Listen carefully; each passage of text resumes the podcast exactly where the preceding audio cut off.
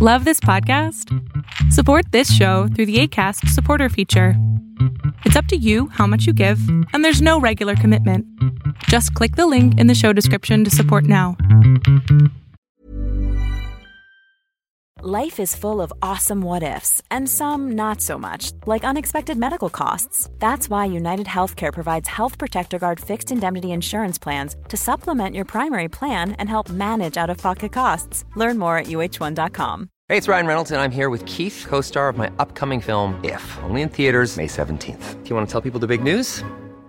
All right, I'll do it. Sign up now and you'll get unlimited for $15 a month in six months of Paramount Plus Essential Plan on us. Mintmobile.com slash switch. Upfront payment of $45 equivalent to $15 per month. Unlimited over 40 gigabytes per month. Face lower speeds. Videos at 480p. Active Mint customers by 531.24 get six months of Paramount Plus Essential Plan. Auto renews after six months. Offer ends May 31st, 2024. Separate Paramount Plus registration required. Terms and conditions apply if rated PG. Millions of people have lost weight with personalized plans from Noom. Like Evan, who can't stand salads and still lost 50 pounds. Salads, generally, for most people, are the easy button, right? For me, that wasn't an option. I never really was a salad guy. That's just not who I am. But Noom worked for me. Get your personalized plan today at Noom.com. Real Noom user compensated to provide their story. In four weeks, the typical Noom user can expect to lose one to two pounds per week. Individual results may vary.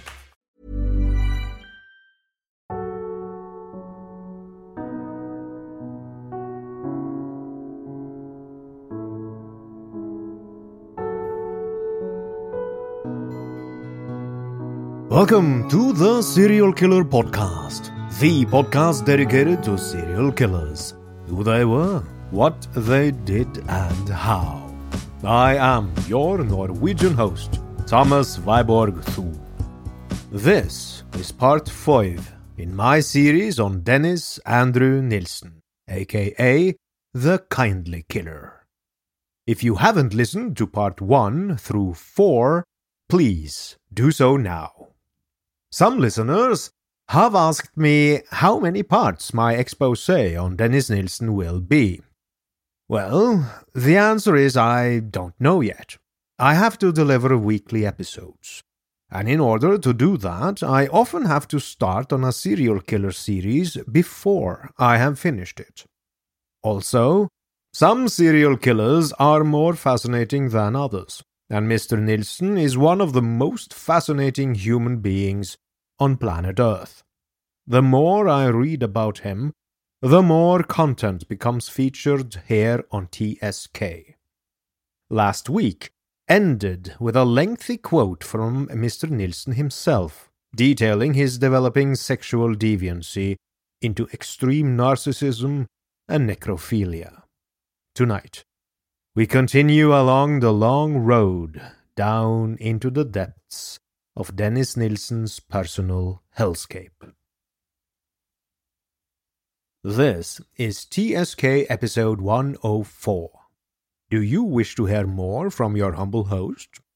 If you donate as little as one dollar on patreon.com slash the serial killer podcast, you will get access to bonus content produced by me. On Patreon, I branch out and cover other topics aside from serial killers, but always with an emphasis on the dark underbelly of human nature torture, murder, Satanism, the death penalty, and more are waiting for you. So, go to patreon.com slash the serial killer podcast now to get access.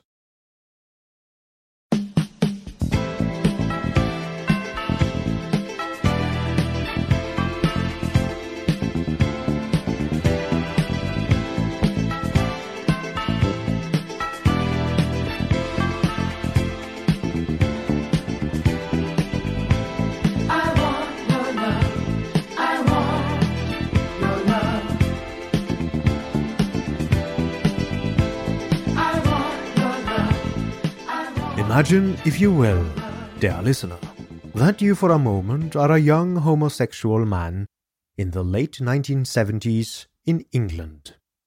You have just met a handsome, slender man with some rather odd qualities you also find attractive. He's assertive, knowledgeable, and intense. At the gay pub you met, you join with two other young men, Dennis Nilsen, as you leave the pub for his apartment. You're all quite drunk, and after some sloppy sex, you fall dead asleep. You wake up to shouting, and a room filled with thick smoke. Dennis is shouting for you to get out. He's managed to get open all the windows, and is ushering you and the other men out the door. He seems stressed, and one of the other men has a strange look of anger on his face. What had happened was not as the young man had originally thought. As the three young men had fallen asleep, Dennis had gotten up, calm and collected.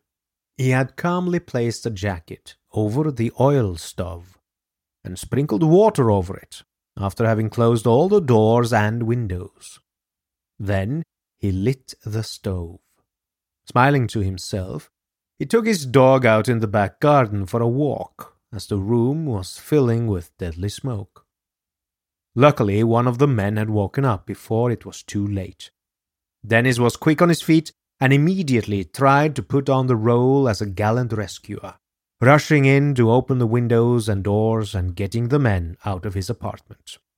This near murder by smoke happened more than once. The last person to stay at 195 Melrose Avenue before Dennis's world of dark murderous fantasy was forged into reality was Paul Dermody. He spent two weeks with Nilsen in November of 1978. By this time, Dennis' behavior had developed into something manic, something neurotic, and dangerous. Paul noticed this and later remarked that during their time together, Dennis didn't talk with him, but at him, and he soon left Dennis for good. This did not improve Dennis Nilsen's mental health. In his own words, I quote, Loneliness is a long, unbearable pain. I felt that I have achieved nothing of importance or of any help to anyone in my entire life. I would think that if I drank myself to death, my body would not be discovered until at least a week after or longer. There was no one I felt I could call upon for real help.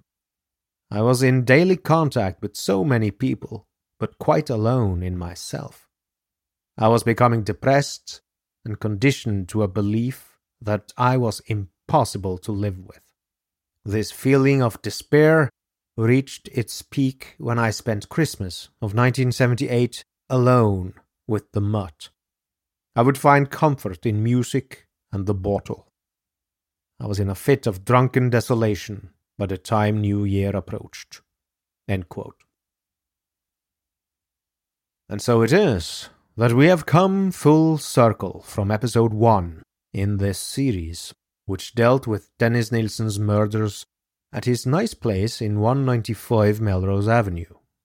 After having walked with Dennis from birth to adulthood, we now stand with him, as he says, and I quote, I took his young body back to bed with me, and it was the beginning of the end of my life.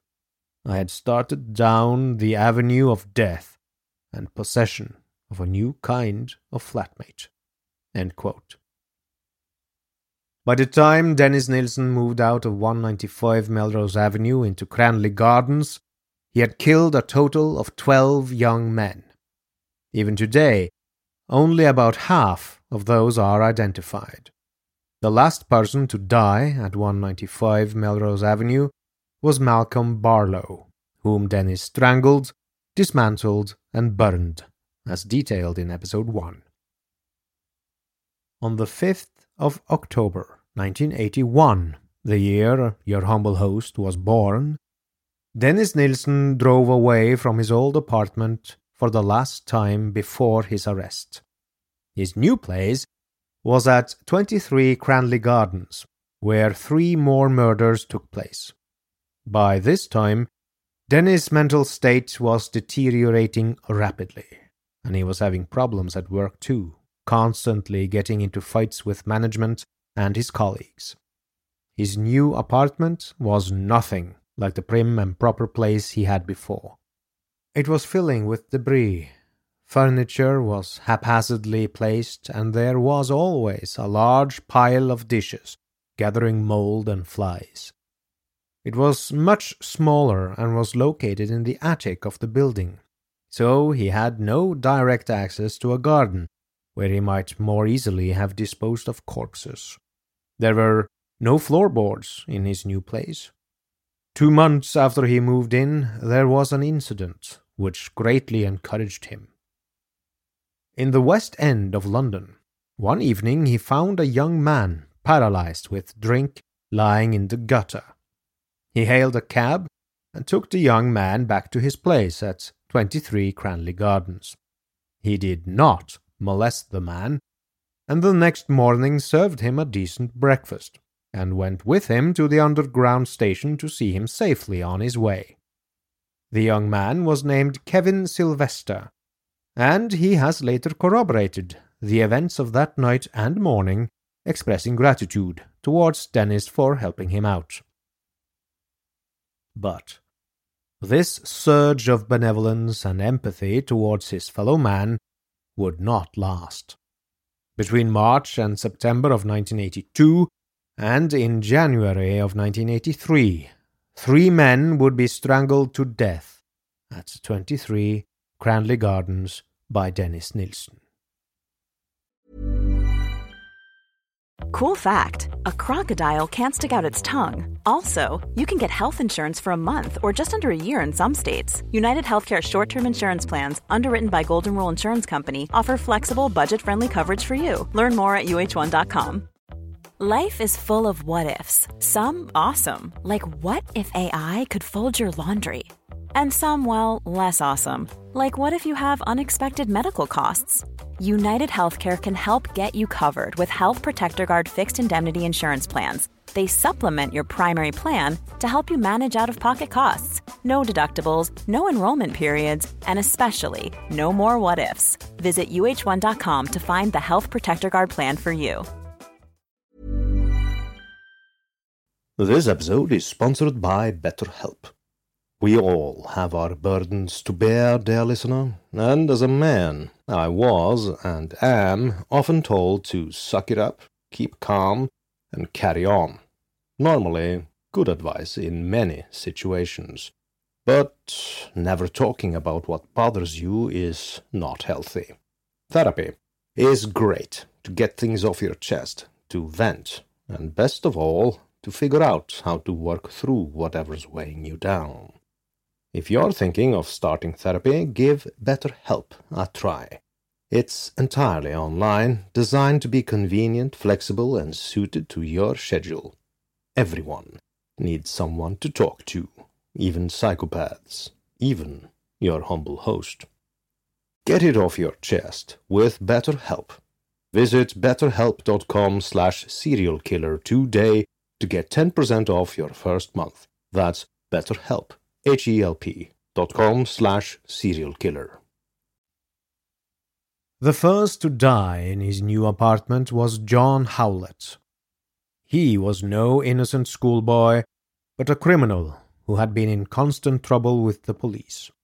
At age 13, he had been evicted from home by his parents and had been living rough ever since. His homes had been an institution for what was back then called retarded children.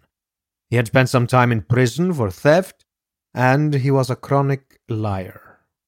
When he met Nilsen, he had bragged about being an ex grenadier guardsman. He met Dennis twice. On the first occasion, they had a long conversation in a West End pub in December 1981. There, they drank for a few hours before parting company. In March 1982, Nilsen was drinking in the Salisbury pub in St. Martin's Lane, London, when John walked in.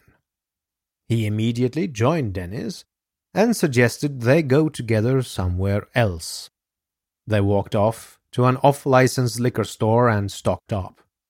Then they took the London tube from Charing Cross Underground Station to Highgate Station.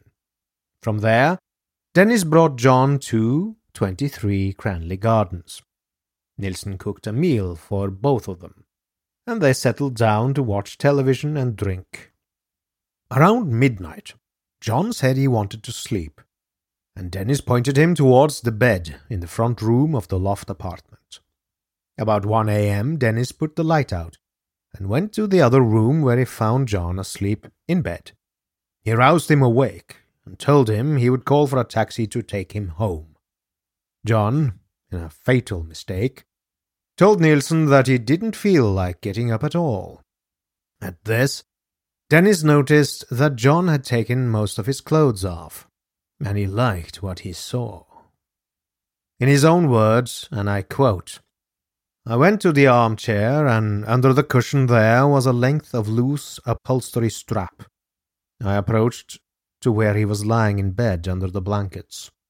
I wound this material round his neck. I think I said, It's about time you went.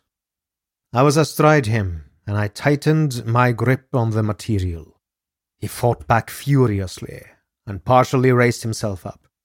I thought I'd be overpowered. Summoning up all my strength, I forced him back down, and his head struck the rim of the headrest on the bed.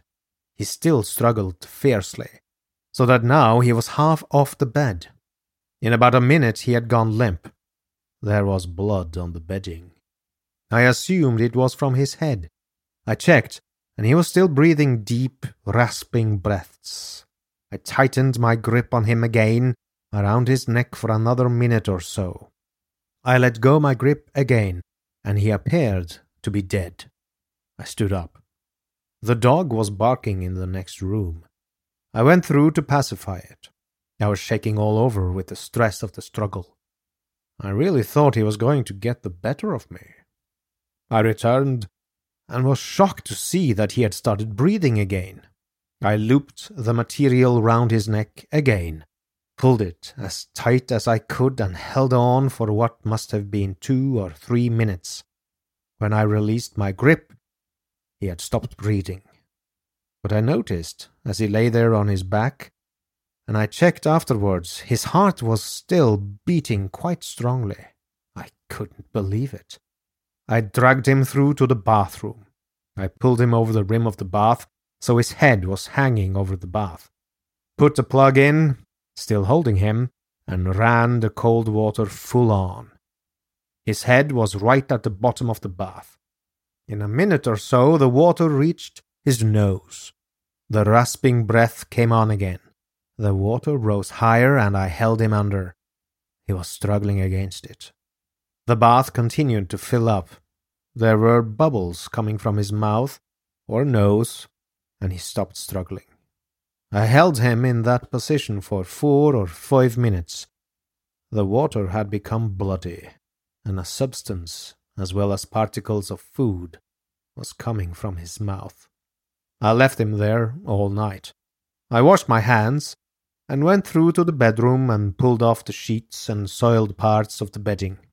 I placed a clean blanket on top of the under blanket and went to bed. I was smoking and shaking I called the dog, and it came through looking a bit sheepish. I tapped the bed, saying, Come up here. And it curled up by my feet and put its head down, trying to keep as quiet as possible. I must have gone to sleep quickly, induced by the alcohol. I was completely exhausted. For a week afterwards, I had his finger marks on my neck. Graham Archibald Allen was born on the 31st of October 1954 in Motherwell, Scotland. He was a healthy, athletic child, raised in a stable home by two strict Protestant parents. The youngest of two, he grew with attention problems and failed miserably at school. The only thing he excelled at was football. At the age of 14, making Motherwell's youth team. But in the town of Motherwell, not even the promise of professional football could contain Graham. By the age of fifteen, he had discovered the new mean city of Glasgow, alcohol, and cheap prescription drugs.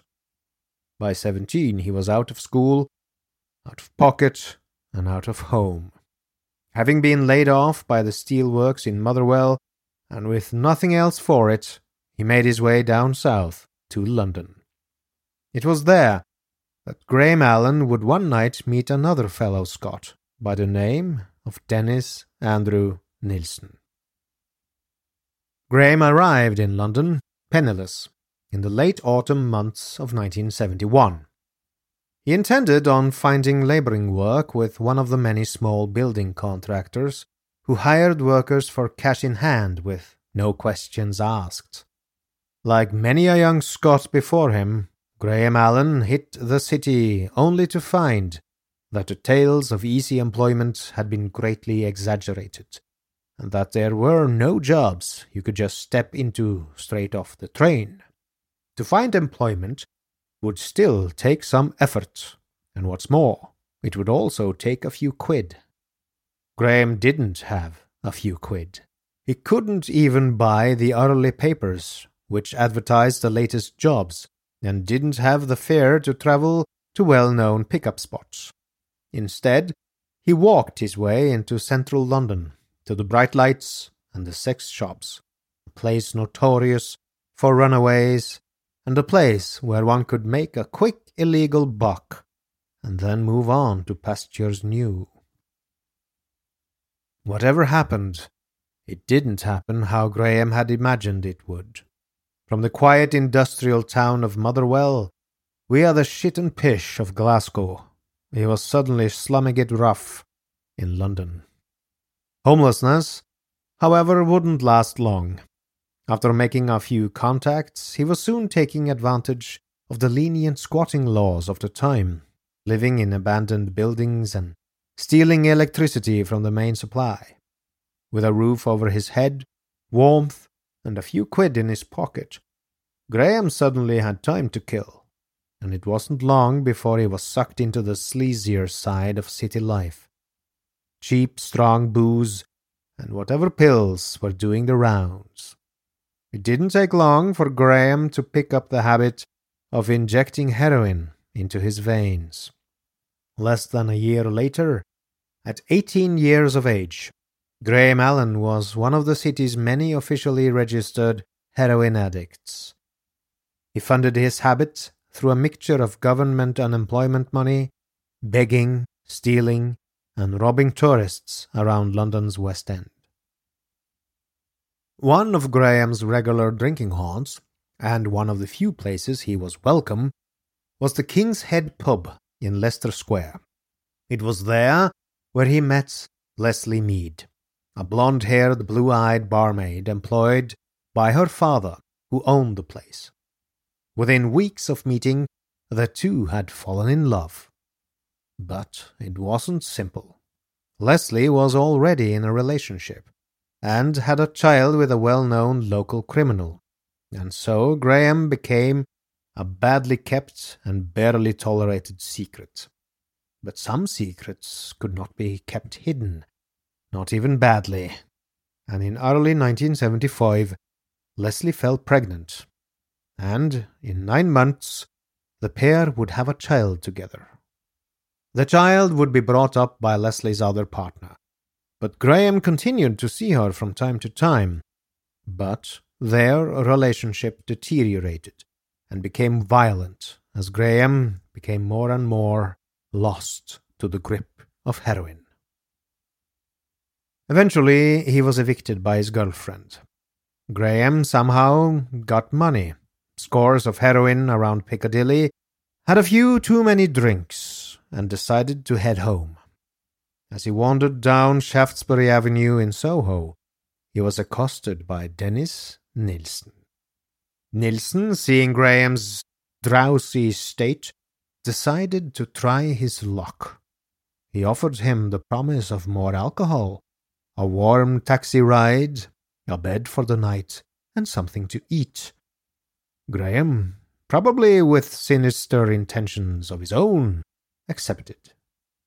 They arrived at Nilsen's flat on Muswell Hill at around one o'clock in the morning. Here's what Nilsen described as taking place. I quote The thing he wanted more than anything was something to eat. I had very little supply in, but I had a whole tray of eggs, so I whipped up a large omelette and cooked it in a large frying pan, put it on a plate, and gave it to him. He started to eat the omelette. He must have eaten three quarters of the omelette. I noticed he was sitting there, and suddenly he appeared to be asleep or unconscious, with a large piece of omelette hanging out of his mouth. I thought he must have been choking on it, but I didn't hear him choking. He was indeed deeply unconscious. I sat down and had a drink. I approached him. I can't remember what I had in my hands at the time. I don't remember whether he was breathing or not, but the omelette was still protruding from his mouth. The plate was still on his lap. I removed that. I bent forward and uh, I think I strangled him. I can't remember at this moment what I used. I remember going forward, and I remember he was dead. If the omelette killed him, I don't know. But anyway, in going forward, I intended to kill him. An omelette doesn't leave red marks on a neck. I suppose it must have been me. Even when we're on a budget, we still deserve nice things. Quince is a place to scoop up stunning high end goods for 50 to 80% less than similar brands. They have buttery soft cashmere sweaters starting at $50, luxurious Italian leather bags, and so much more.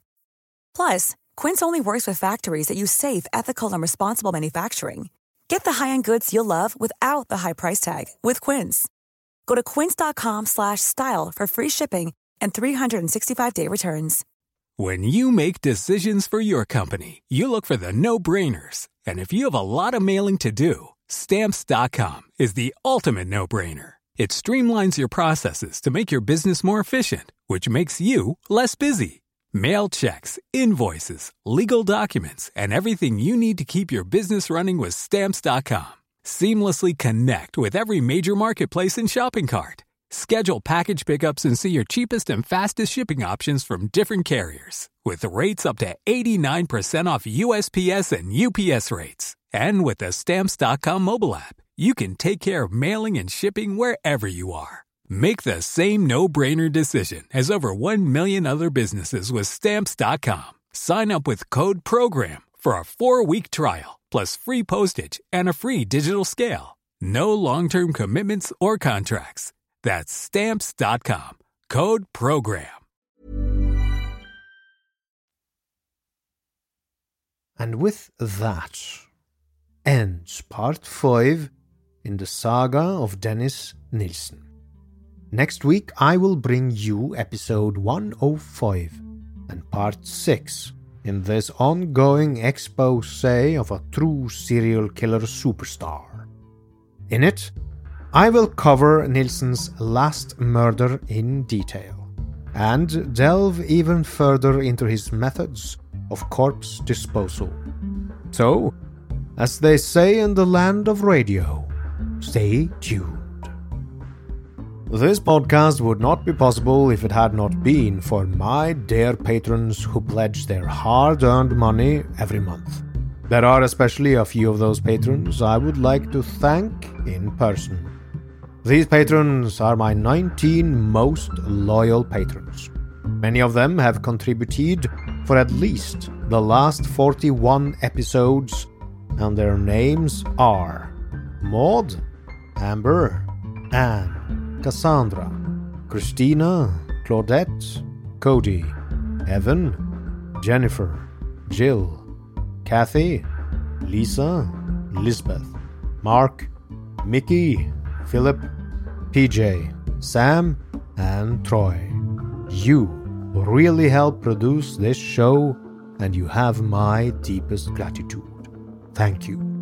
If you, dear listener, Wish to join this exclusive club of TSK producers?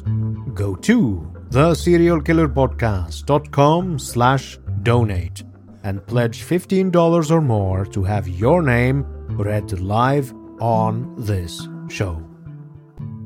Thank you. Good night and good luck.